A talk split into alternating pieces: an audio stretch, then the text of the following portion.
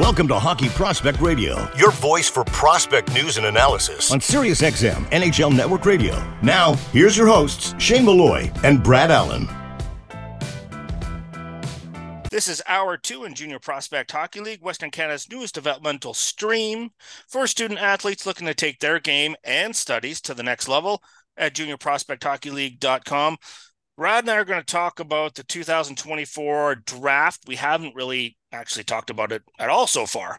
So, you know, we managed to hold off for, you know, 10 weeks before we got into it because I just, I think, you know, obviously things need time to breathe, Brad, and you have to see things develop. And I don't know how many times I've probably like, you know, nagged at you about, you know, you know, having conclusions about a draft so early um, but themes develop, and I don't like doing data analysis while I'm, you know, still in data collection mode. But overall impressions of what you've seen, obviously from the summer and you know through you know the first few months of the hockey season, September, October, November, and now into sort of mid early early December. Yeah, just to just to share your point, like I, I feel, you know, from what I've seen, read, heard, people I've talked to, a lot of people consider this more of a, a weaker class when when it was initially getting up and running. I think part of that has to do with with so many scouts being in the CHL and specifically um, this is a down year for the OHL and I feel like we're saying this every year now but uh, it's a down year again for the Q. So it, it, when the the OHL is looking weaker and when the program is looking weaker and when the Q is super weak that's a, a, a starting point of of what might be a worse class. Um, Sweden is really weak this year, which is super rare. Uh, I'm trying to get used to that still. I'm still I'm still in denial phase and, and where we, I'm, I we keep will looking. see. It's early, right? It, you know what happens? Early. Remember when? Early. Remember when Huberdeau was drafted? Like early part of the season, no one projected him to be the third overall pick. Absolutely. So that's why I always year. temper that, temper those, you know, suggestions or thoughts. Oh, this is the way it's going to be early because that's what comes back and bites in the ass.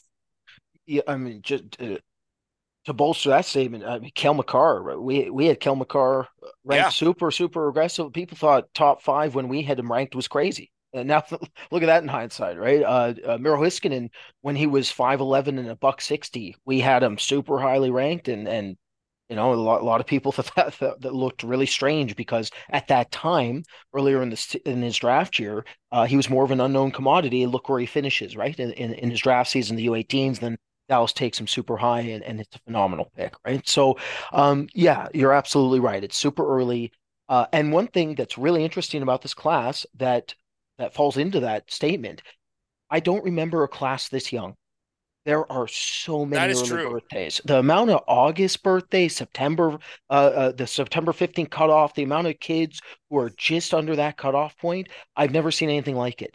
Uh, and that honestly makes our job a lot harder. Well, that also contributes projecting to, further down. That also contributes to the perception, which perceptions are dangerous, of it being a weak class because that could potentially could be seven, eight, or nine months difference in terms of development. That's huge. That's like the, watching a player in September and saying he's X, and then nine months later, when the play, you know, in May, after like the season's done, oh, he's to- a totally different player. You know, yeah, absolutely. those things happen. It, not only do they happen, but this draft class specifically has a lot of these types of players that need time anyways. So then you factor in the age on top of that, and it's really leaving the the class in one of those states where I feel like, uh, as you patience. said, there, there's a huge growth rate that could happen with some of these kids, and yeah, it needs and you need more patience as a result of that. It, uh, you know, it's, if it's, I agree. Yeah, absolutely. Like if you look at like defensemen like Zane Parekh, right, brilliant talent, but he needs a lot of time to cook here. He needs time to develop uh, his defensive his defensive game. Uh, um, defense another defender well, comes to mind. yeah, he's not coming into the NHL next year. So what are you like? What are you worried about? You know, he's like probably four years away. You know, yes, including yeah. this season. So maybe well, even longer. It, yeah. It, so what are you worried about? Like, you know what I mean? Oh, he's not ready. Of course, he's not ready. Like he's 17 years old. Simmer down. You know, I just yeah, yeah. It's just some uh, of those those sediments kind of like makes me roll roll my eyes sometimes. For sure. And and then there's other players in this draft that are super toolsy, but then very raw. Uh, so Jesse Pulkkinen, six six Finnish defender, who's who's had a, a real jump in his in his curve uh, this season. Uh, he's an overager, but he'll be drafted, I guarantee it. Uh, Adam Jecho, who's a um, there's every year I always have the, the, the coat in the black book for one player that stands out as, as a just basically the bizarre player of the class. So that, like Maxim Groshev was that for me in Tampa. I liked him. I thought it was a great pick by Tampa, but he was a very bizarre player how he operated. Julian Lutz was another player I liked Arizona took. He was is very strange. He he fit he he fits the life as a box of chocolates quote. You just you're not you know what you're getting when when you're evaluating him in in during his draft season essentially uh, in some ways. Uh, Adam Jecho is that player this season, right? And he's another player. You give him time. So uh, there, there's Dean Letourneau, a high schooler who's six six and has a lot of talent, but he's very raw and, and still in high school. So some of these kids are very hard to project right now, uh, but are very intriguing at the same time. Uh, one thing I'll say though that I think I can get away with saying right now, since our first list is out, I, have uh, got my top 60 and I, I can stare at it now, is that this class already doesn't look um, weak. I'll say it already looks at least average, and the top end I think is is very good. You look at the top twelve to thirteen picks in this class. I really like this class, especially I, I think... if there's a lot of D that charge a little bit late.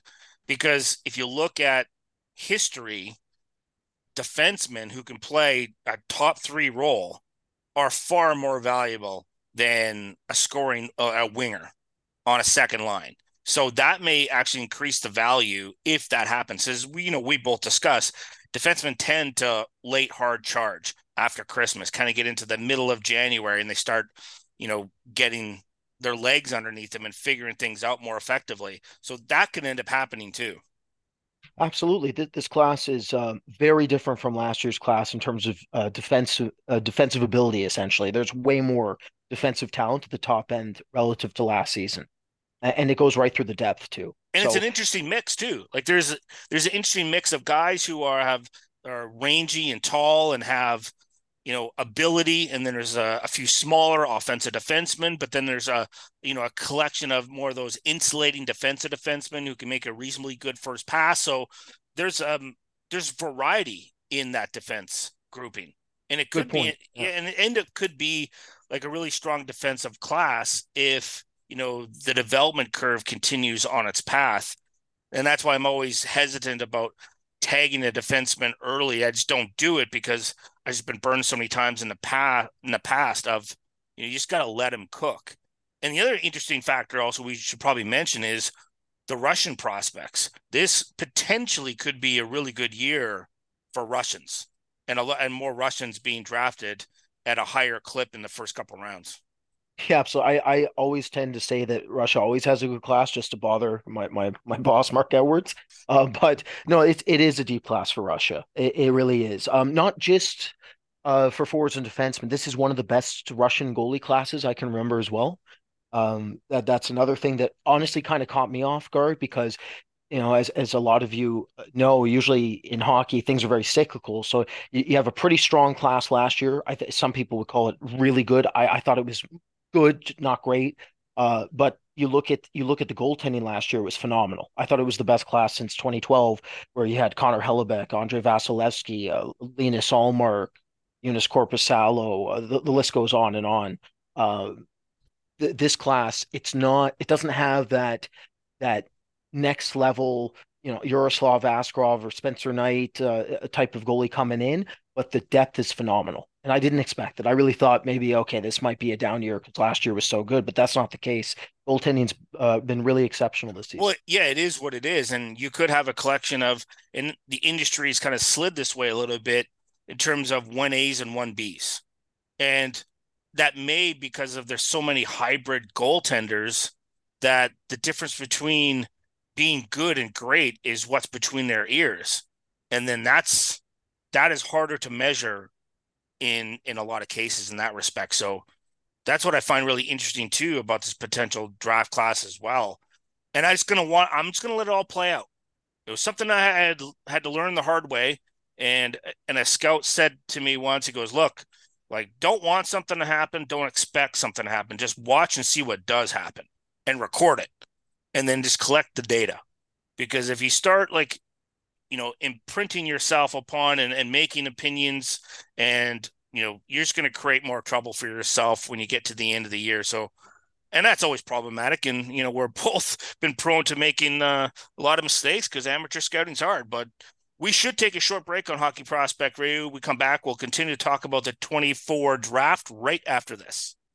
Every play every stat every breakdown on their own, they're essential, but altogether, they're undeniable. Introducing Hudl Instat, a new advanced data platform that integrates with Sportscode and every Hudl product you rely on to create an all in one data powerhouse. Hudl Instat's advanced tagging and next level stat reports help you develop your team, and its global film library helps you find the missing piece to get the most out of every second of film.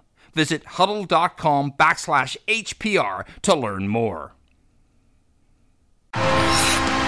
The Junior Prospect Hockey League is Western Canada's newest elite developmental stream for student athletes looking to take their game and studies to the next level. The JPHL features professional coaches and skill development coaches, along with comprehensive practice, game, and academic schedule, allowing athletes to be successful in a more cost effective model compared to similar hockey and school programs. To learn more and see why the JPHL is the ideal choice for your student athlete and family, visit juniorprospectshockeyleague.com.